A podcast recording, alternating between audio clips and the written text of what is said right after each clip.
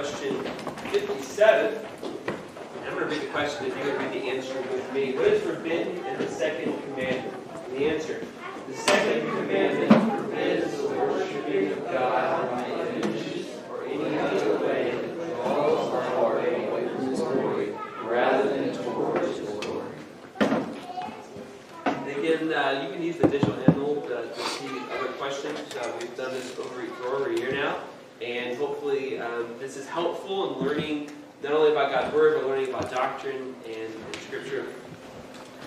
I am in the book of Luke.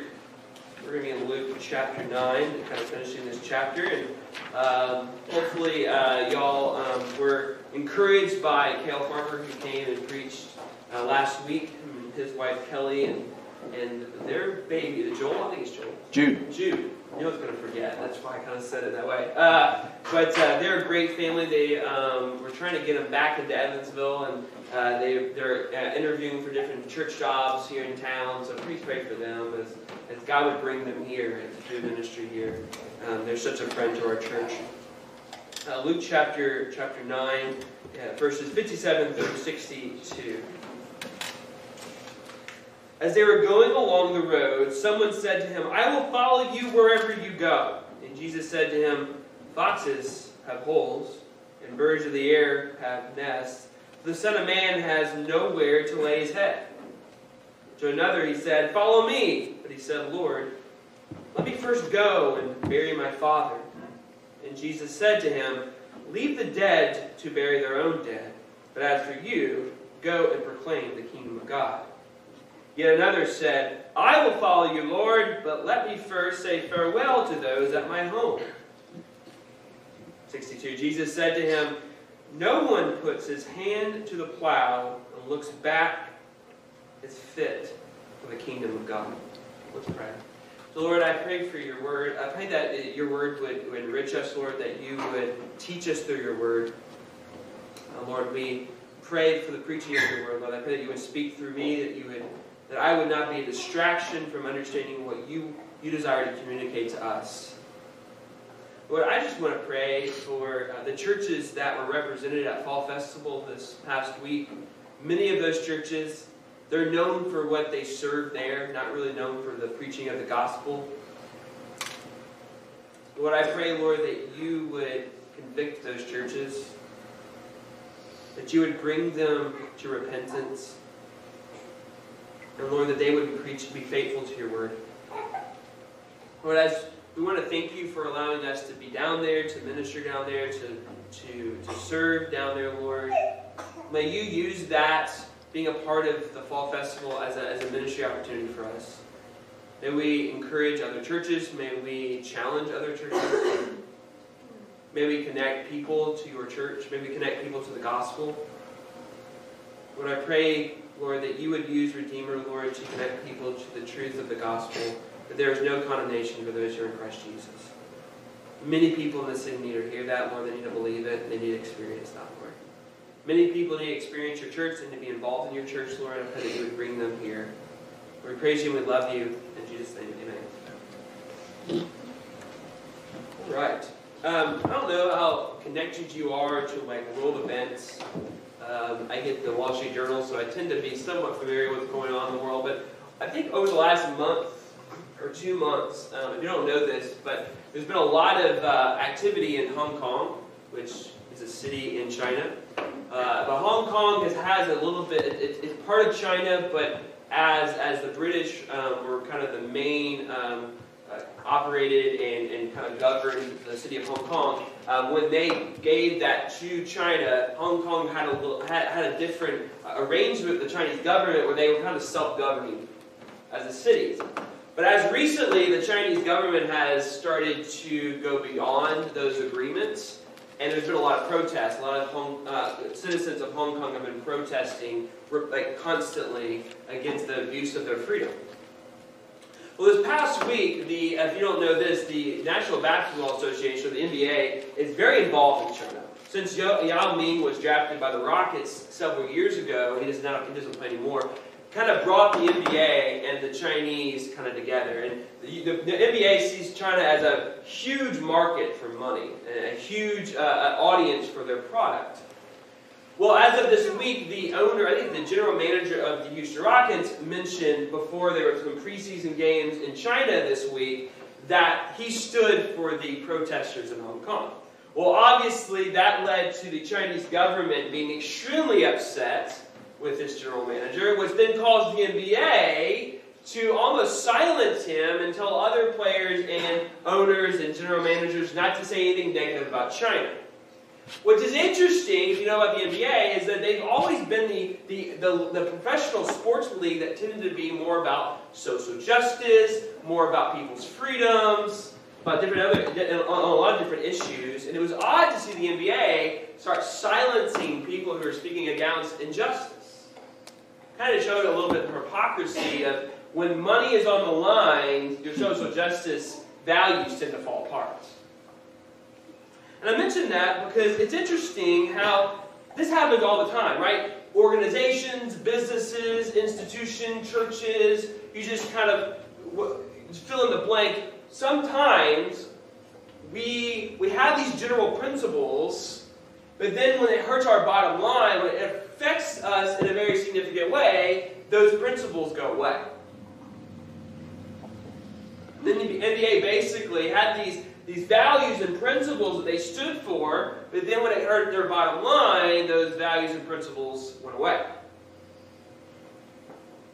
And I mentioned that because typically what happens is, is we have these general principles and these general values that when we get in these specific situations or these particular situations, where our values are being are at risk or they're, they're, we're, we're in a situation we may, we may compromise those principles and values, we forget those, values and principles. And so here, and let me kind of present a kind of a main idea. The, the main idea is that a paradigm set by Christ is a discipleship paradigm that places Christ at the center of our calling, priorities, and time. Basically, in this passage, Jesus presents a paradigm. He, he presents a, basically a, a, pattern by which we, as followers of Him and disciples of Him, ought to operate, how we ought to act, how we ought to make decisions in our lives. Kind of a big idea is that the Christian life is a series of actions and decisions that prove our discipleship to Christ, our unity to Christ, our duty to Christ, that we do follow Him. And that is proven in certain decisions that we make, in certain actions that we make. The, the Jesuits, um, which was an organization, was a, a, a, kind of an order in the Catholic Church that kind of was sparked uh, in, the, in the 15th century, came up with this kind of method of thinking through ethical situations to look at the specifics of the situation and then make certain general principles. And what Genesis kind of does here is that we get these three episodes, we get these three different cases, and Jesus makes some general principles through these cases. And the first one, the first kind of point, is the Lord over self. That Jesus is the Lord over the self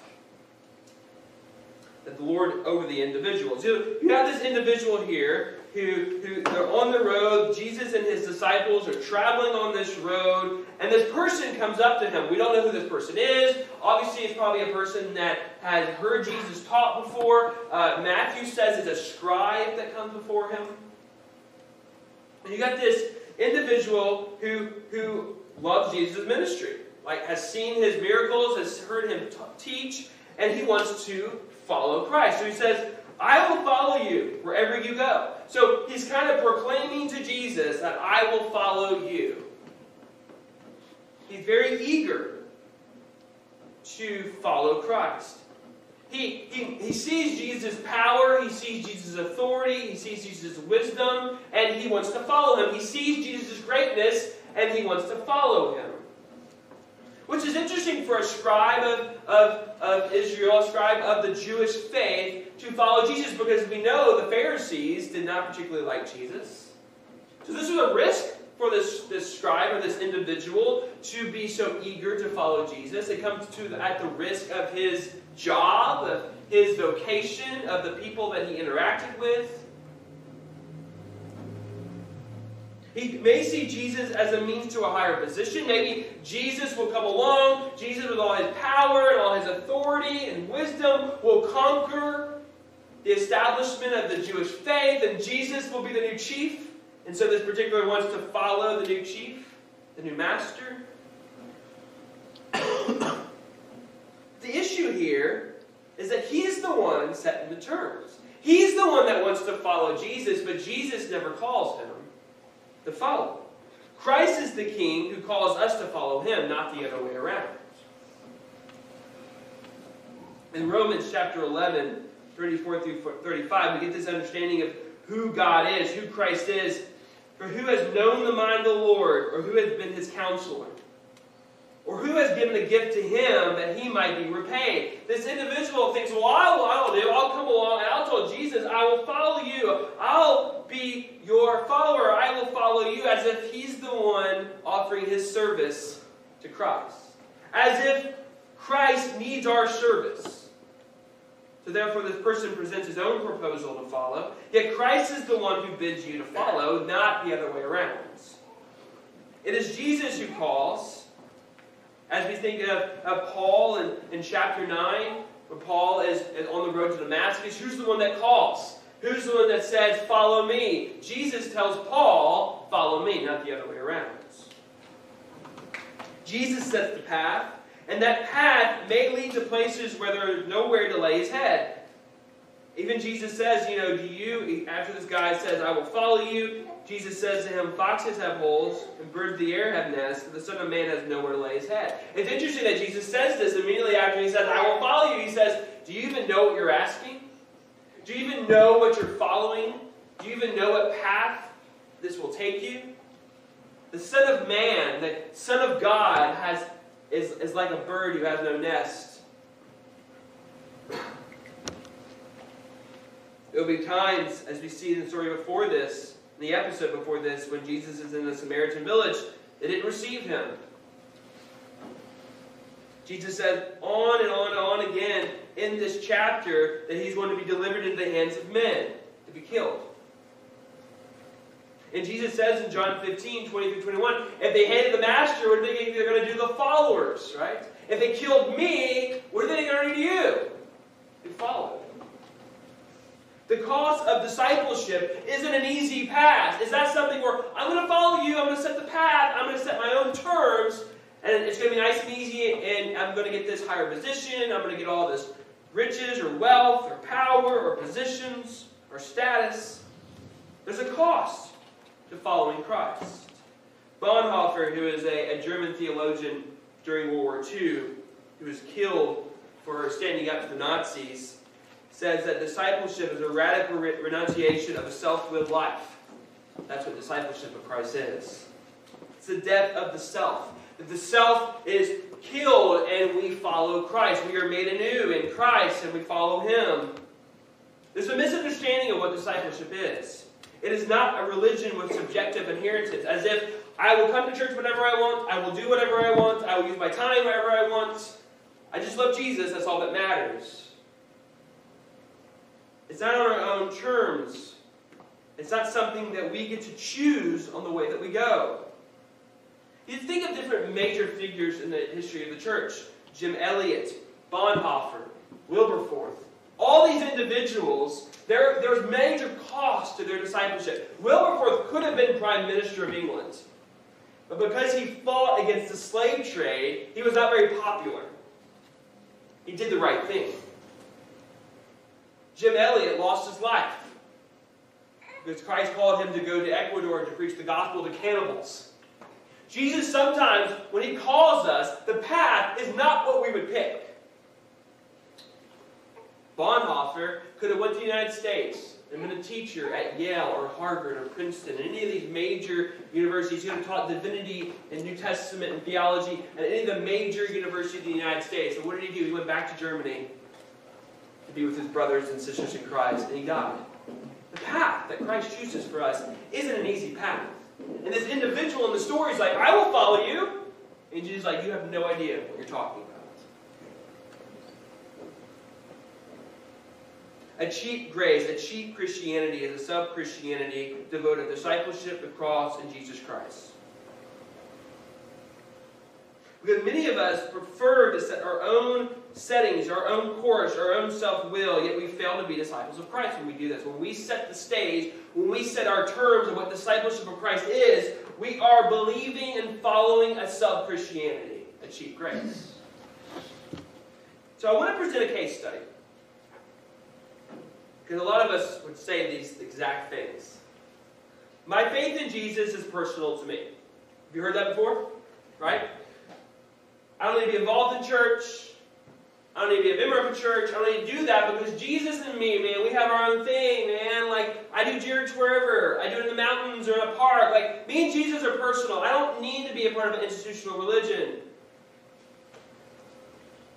What that is, is basically what this individual is doing is tailoring everything to fit your needs or your preferences. Church. You ever heard the, I'm still looking for a church? You ever heard that person? Maybe it's one of you in this room. Maybe you're that person. Maybe you've heard that person. I'm still looking for a church. People have been looking for churches for years. And there's churches everywhere. The issue is that they want to set the stage. They want to set the terms on what it means to be part of the church. Even when it comes to services, I'm, there's not very many people that are in my stage of life in that church. So I really don't fit that in. Everything's based off your terms. You're tailoring your discipleship based off your preferences, by your self will. I'm just not called to do that. I'm not called to be in the nursery. I'm not called to, to, to be uh, to volunteer in the children's ministry. I'm not called to help the youth. I'm not really called to go downtown and do ministry amongst the amongst the poor. I'm not really called to, to go overseas and be a missionary. I'm not really called to do this. I'm not really called to do that. What you're doing is you're setting the terms. You're tailoring your preferences of your discipleship. Christ is the one that sets the stage, sets the terms. Even when it comes to your friendships, I'm not going to be friends with that person in the church. They don't look like me. They don't talk like me. They don't have the same interests. They're like different TV shows. We really can't get along. We go beyond nothing beyond what we're comfortable with, wanting a faith of our own design, I will follow you, Christ, but I have some caveats. I have some exceptions. But what does Jesus keep telling us in this chapter? He says it in verse 41 through 48. If you receive a child like this, then that is greatness. Greatness is one who receives the, the weak and receives those. Jesus says, and uh, later on in chapter, early in chapter 9, deny yourself and take up your cross. This is discipleship. These are the terms by which discipleship is. And when we fail in this paradigm of Christian discipleship, if you believe and use your freedom to design your own version of Christian living apart from this, apart from Christ's word, which bids us to come and die to ourselves and follow the will of Christ, we fail as a disciple. We fail. When we put up terms, when we put up preferences, when we put up this says, well, I will do this, but I won't do these things, then you are failing as a disciple of Christ. You're failing. The second point is, is the Lord over responsibilities. The Lord over responsibilities. The second episode, the second person who comes along along the road as Jesus is walking with his disciples, he says, Another has said, Follow me. Oh, actually, Jesus is the one that says, Follow me to this person. And the person says, Lord, let me first go and bury my father. Seems reasonable enough, right? Christ calls him to follow him, yet his responsibilities bids him to delay. There's an obligation of a son to his father. Which seems reasonable, right? I mean, even Genesis 35, we see the, the, the, the need to, to bury the, the, the father, the son burying his father. We think of Isaac burying Abraham. Like, there is a responsibility of a son taking care of his dead father.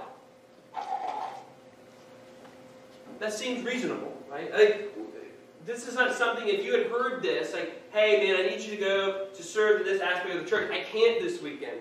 I have to bury my father. Like, none of us was like, well, no, no, no, no, man. You got to be here. You, you leave the dead to the dead. None of us would ever say that, right? But Jesus says this to him. And to be honest, these are words that we probably wish Jesus wouldn't say because they're uncomfortable. This whole passage is uncomfortable. And I don't want to smooth this out for us to say what Jesus really meant was Jesus says these things to people. And he says, let the dead bury the dead. This individual is his, he's responsible to his father, his role as his son. This means it seems reasonable, right? But Jesus says, give liberty to the dead to bury themselves. Go and proclaim the kingdom of God. What Jesus is, is doing is resetting priorities. These words hit a nerve, right? I mean, these kind of mess with our preoccupations, what we truly value, what occupies most of our thoughts. Our family, our loved ones. They take up a lot of our thoughts, don't they? They take up a lot of our occupation of our minds. We truly value those people and those relationships. Our well being, our plans are all things that we care about. This individual here probably cares about his inheritance as well, right? He wants to go, bury his father, and make sure he takes his inheritance before he goes and follows Jesus. There's a well being aspect to this, there's a plan aspect to this, and it's important to him. But what is Christ saying? He says, I'm more important than your dead father. I'm more important. My kingdom takes priority. There's a um, some of y'all some of y'all went to the Paul read the John Paton. I did not finish reading it. It was a very difficult book to read. And Lisa, I think you ended up finishing it. Uh, um, I'm not sure if didn't finish it or not. It was a difficult book to read, his autobiography. But John Paton was a missionary in the South Pacific. In the beginning of the book, there's an interesting, um, a little, um, a story of, of when he goes off to school and off to be a missionary. And it talks about him and his father. And his father and him are walking. He has basically, the town that he lived in in Scotland, the nearest train station was 40 miles away. And his father walked with him for six miles. And it talks about his father's just, he's sad. His son's going away. Right? He's sad. But his father never pleads for him to stay. Does he? His father never pleads don't leave, John. Stay with me. Don't go off to school. Don't go off being a missionary. Don't go off going to the nations that have never reached the God, never heard the gospel. Don't go. I need you to stay. I want you to stay. What happens if you die? What if I never see you again? That's not what his father ever says. His father understood that this was Christ's calling on his life, and it was his duty to go. He doesn't, John doesn't say, wait, wait, wait, wait, wait, wait, wait. I'll go, I'll make a bunch of money, I'll do all this, I'll do all that, then I'll go. No, no, no. He goes. Because proclaiming the kingdom of God and proclaiming Christ's gospel is far more important than your family. And that's what Jesus is saying. It comes priority over your work, it's priority over your plans, over your dreams, your long term planning, your career success, your promotions, your salary, Everything is underneath Christ's kingdom. We fail as disciples when we place anything above our duty to go and proclaim the kingdom. We have a higher purpose as Christians, as disciples of Christ. We have a higher purpose.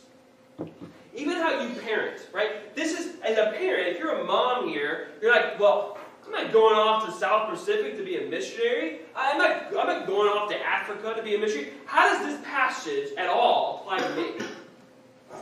What it says is, is that proclaiming the kingdom of God to your children is far more important what school they go to. It's far more important what jobs they get. It's far more important what clubs they get involved in, or baseball teams, or basketball teams, or football teams they become a part of. None of that stuff matters in comparison of proclaiming the gospel to them.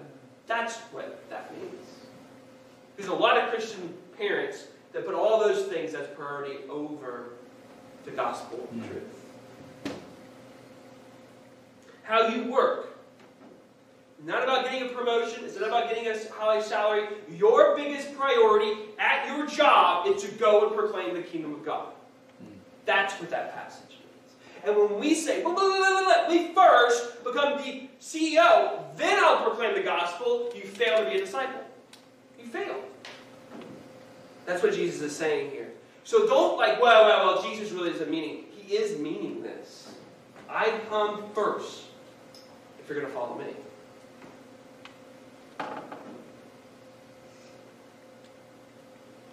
The last point is Lord over time. So he's Lord over self, he's Lord over priorities and responsibilities. Lastly, he's Lord over time. So he's this, this next person comes.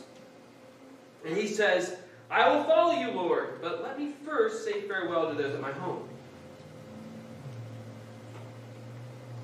First, permit me to say goodbye to those at my house. Again, what is the disciple, what is the one who's willing, wanting to follow Christ, what is he doing? He's setting terms. Let me present a certain condition that must be met first before I can go follow you. Permit me to go do this. Give me the liberty to go do this, Jesus, and then I will follow. If this doesn't allow to me, then I'm not going to follow. Dictating terms, I will go, but instead the call of discipleship is cutting off previous experiences and urgently going. This is a failure in urgency. What does Jesus say in Luke 44, 42? I must preach the kingdom of God. People are telling him to stay in this village. He said, I must go and preach the gospel to others. Even when Jesus is a boy, and his, and his parents are like, Where have you been? he's like, Don't you know I must be in my father's house? I have, I have work to do. I'm urgent. No one who, Jesus kind of says to this individual after he says this, he says, No one who puts his hand to a plow and looks back is fit for the kingdom of God. Basically, one could hardly plow a straight furrow, a trench for planting while looking backwards, right? You can't really plan ahead if you're looking behind you. You're going to fail. The focus should be straight ahead on the task at hand, the task that is more important, more urgent. We have become accustomed to thinking like these would be disciples. We've become accustomed to thinking this way. I want to follow Christ, however, or but, but first let me do this. Maybe money is first, your career is first, your family is first. Permit me, Lord, to wait until I get my life in order. When we delay to take action, when we think that other things must be taken care of before we can go and follow Christ. Bonhoeffer says that faith can no longer mean sitting still and waiting. They must rise and follow him. The call frees them from all earthly ties and them to, to Jesus and, and binds them to Jesus Christ alone. They must burn their boats and plunge into the absolute insecurity in order to learn the demands and the gift of Christ. Too often you hear, let me first go to seminary. Let me first get trained. Let me first get my degree. Let me first get some work experience, and then I will go. Let me first make a family. Let me first do this. Let me first do that. Think of Levi and Peter, or Matthew and Peter. What if Peter says, Jesus, I would love to follow you and leave my fishing business behind, but let me first get my business in order. Let me first pass it along to a trusted folk. What did Peter do? He left the boat, he left the nets, and he followed. What did Matthew do when he was a tax collector? Did he stand in his booth? Hey, man, my retirement's going to be coming up in five years, and I'll wait five years, and then I'll go. What did he do? He left the booth and followed Christ. And then wrote the Gospel of Matthew. We cannot delay, we must go and proclaim. We're called, but don't hesitate. Jesus will be with us. We should go in full speed and not delay. If you are a Christian, you must be called you are called to salvation and to discipleship. Now go. Proclaim the beauty of Christ, his gospel. Embrace the church with love and devotion. Stop being divided and half committed. That is not discipleship of Christ. Have commitment or divided amongst yourself, like, well, you know, I love the church and I love the faith, but I just got too much work to do. I got too much school to do. That is not Christian discipleship. You can't do it halfway. If you have, if you're hesitating and you desire a life outside of Christ, and you hold on to things or excuses or dreams, you fail to be a disciple of Christ. You fail. In conclusion, one of my, my favorite TV shows is Doctor Who. And the reason why I like Doctor Who is not because of the monsters, and I know uh, Gabe's a big uh, Doctor Who fan as well, but one of the, the reason why I like this show, why I like the whole story, is I like the episodes when there's a new companion. And what that is, in like two seconds, is a companion is someone who travels with the Doctor in his time machine. And what I like what I like about it is when they first go into the TARDIS and they notice that there's a world bigger than they knew, right? Wow, it's bigger on the inside than it is on the outside. That one line is the reason why I like it. That the world is bigger than we think it is. And what is, whatever hap- what happens when the companion and the doctor have that conversation? He says, "Do you want to go with me?" Right? Do you want to go with me? And what do they do? They go, "Oh wow, what's going to happen to me? Like, what am I going to what am I going to do? Uh, Should I leave everything behind? Right? I mean, can I come back? Can I say bye to my family? Where are we going to go? Can I put my life in order? Can, do I have time to reassure my family I'm going to be okay? Those are the ones that don't make it, do it? Those are the ones that don't get it. The ones that get it go, who cares about my life behind me? Who cares about getting my life in order? I'm going to follow Christ. I'm going to follow the King of the universe. I'm going to follow the one who turns water into wine. I'm going to, do, I'm going to follow the one who walks on water. I'm going to follow the guy who raised from the dead. Who cares about my life behind me? Where are we going? We're going to the cross. Deny yourself and take up your cross. Death to self. Can I put my life in order? No, you can't. There's no time. Christ put your life in order. Follow Christ. Do I have time to reassure my family? There's no going back to the way life was. Christ has bid you to follow. Follow. Don't hesitate. We struggle with these verses because we are so devoted to earthly things. We struggle to obtain things, and so when we obtain things, we fight to keep them secure. That is basically the human life. We work half of our life to earn stuff, and we spend the rest of our half of our life making sure that it doesn't get taken away from us. We don't have the focus on what really matters. We are too busy to be disciples. We're just too busy to be disciples of Christ. And if our situation or context was placed in these stories, Christ would reject us as well, wouldn't he? All of us would have the same excuse. Because we want discipleship on our own terms. Discipleship is not an offer we make to Christ. Christ sets the guidelines, the principles, the values, and this is how it is going to work. And you either say yes or you say no. Will you follow? Will you follow? Will you follow him? Will you not look behind you? Will you put Christ and his kingdom above your own family and your own blood?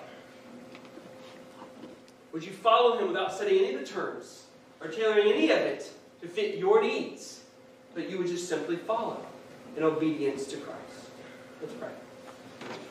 To Lord, I, I pray for my brothers and sisters. I pray for myself as well. This passage is difficult. The cost of discipleship. It cost Christ his life. The cross, his death, the power of the cross. It was costly, Lord. The precious blood of Jesus Christ, the innocent Son of God, was shed on the cross for our salvation. It was a very costly grace. And the discipleship of following him is costly as well. He bids us to come and die to ourselves and to be risen to new life. He calls us to take up our cross and follow him, even to death itself. He calls us to a life where we may not be received or welcomed or loved. He calls us into a life, Lord, where there may be nowhere, nowhere for us to lay our heads. He calls us to a life that says, you, the, His kingdom is more important than our own father, and our own mother. You call us to a discipleship that, that, is, that is focused solely on following you and being obedient to your word and proclaiming your kingdom amongst the lost and those who do not have you. Lord, this is a difficult task. But we cannot do it without your Holy Spirit. We cannot do it without you being with us in this. Lord, if, if there's anyone here who is a Christian, but man, they are struggling to follow you, Lord. They put so many things above you school, work, status, uh, relationships, family, you just name it. We're failing, Lord, to put so many things. We're so busy with useless things that we've totally forgotten about what it means to be a disciple. Lord, help us, Lord, to follow. Give us courage to follow. Lord, we, we need your power. We need your the faith that you provide. Lord, if there's anyone here who never put their faith in Christ Jesus, Lord, I pray, Lord, that they would call out to you and that you would forgive them and save them. If there's anyone here who's, who's not connected to your church, Lord, may this be the day that they are committed to your church.